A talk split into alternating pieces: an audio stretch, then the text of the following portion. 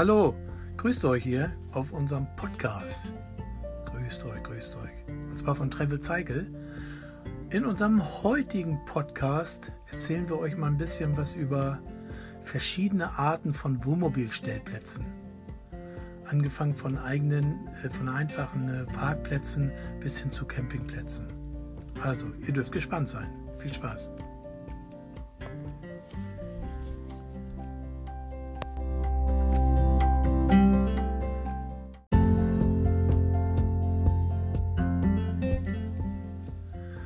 So, beginnen wir in diesem Fall mit den einfachen Parkplätzen.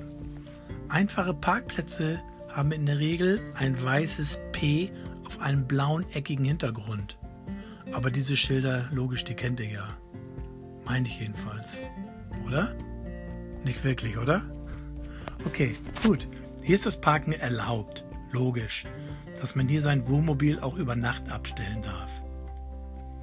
Wenn allerdings diese kleinen Zusatzschilder, so kleine Piktogramme, Piktogramme sind diese kleinen Schilder, die stellen ein Pkw dar oder ein Wohnmobil oder ein Zweirad auf einem kleinen rechteckigen Schild. Wenn diese vorhanden sind, müssen diese beachtet werden. Ihr kennt das oft ein Pkw-Symbol.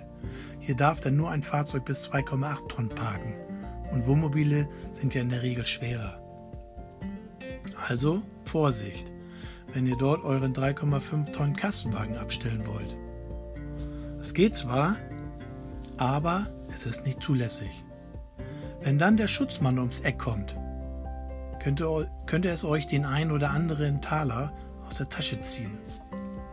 Aber wer will das schon? In der Parkhierarchie kommen wir jetzt mal zum Wohnmobil Parkplatz. Dieses gekennzeichnet mit dem blauen Parkplatzschild. Darunter befindet sich das Wohnmobil-Piktogramm. Dieses zeigt euch, dass es sich um einen Parkplatz für Wohnmobil handelt, wie im Gegensatz zu dem vorhin angesprochenen Pkw-Parkplatz, wo nur bis 2,8 Tonnen geparkt werden darf. Auf einem Wohnmobilstellplatz bzw. Wohnmobilparkplatz dürfen auf Wohnmobile stehen, die schwerer sind. Kein Problem. Allerdings müsst ihr auf solchen Plätzen auf die eventuell vorhandenen Markierungen achten.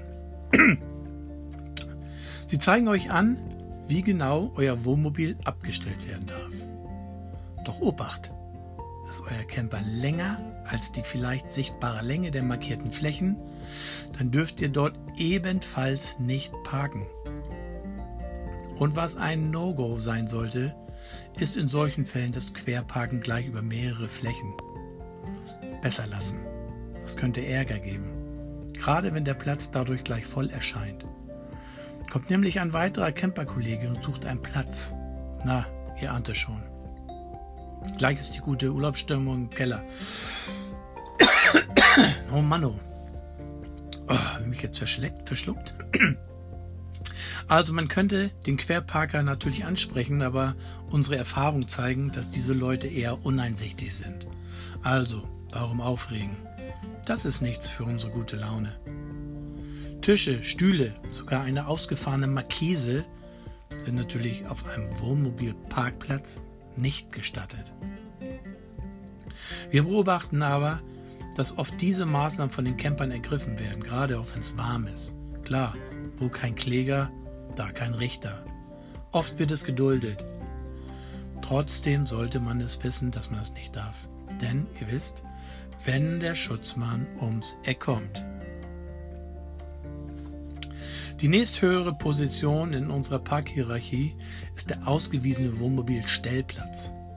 Wohnmobilstellplätze haben oft eine Schranke oder eine Kette. Meist sind sie im privaten Besitz. Es gibt an solchen Plätzen auch meistens eine Hinweistafel mit entsprechenden Regeln. Auch wird dort angezeigt, wie viele Nächte man dort verweilen darf und was es kostet.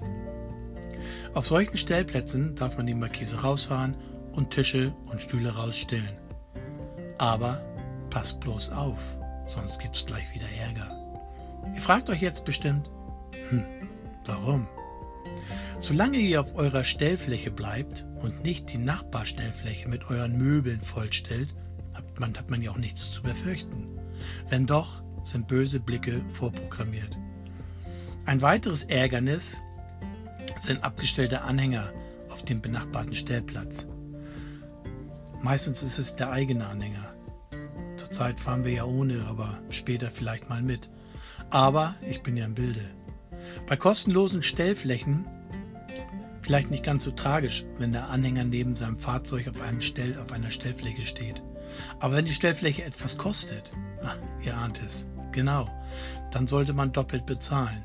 Richtig korrekt ist das auch nicht.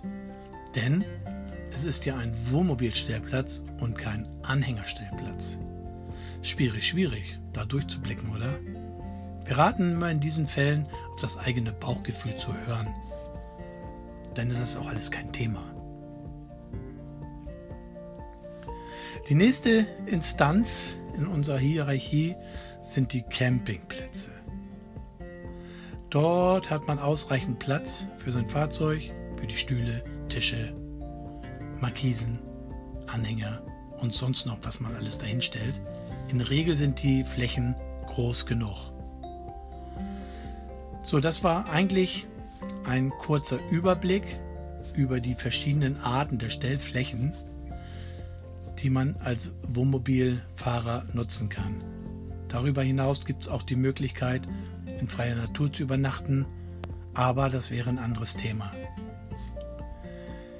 Ähm, was ich jetzt noch sagen wollte, ist äh, die Unterschiede beziehungsweise Unterschiede zwischen Campingplätze und Stellplätze, ah, die kriegt man noch so zusammen. Aber was sind die Vor- und Nachteile eines Stellplatzes gegenüber eines Campingplatzes? Und zwar äh, diese Vor- und Nachteile, die wollen wir euch nächste Woche in unserem nächsten Podcast wollen wir euch so ein bisschen sensibilisieren, was jetzt für den einen in Frage kommt und was für den anderen vielleicht nicht in Frage kommt und aus welchen Gründen auch immer.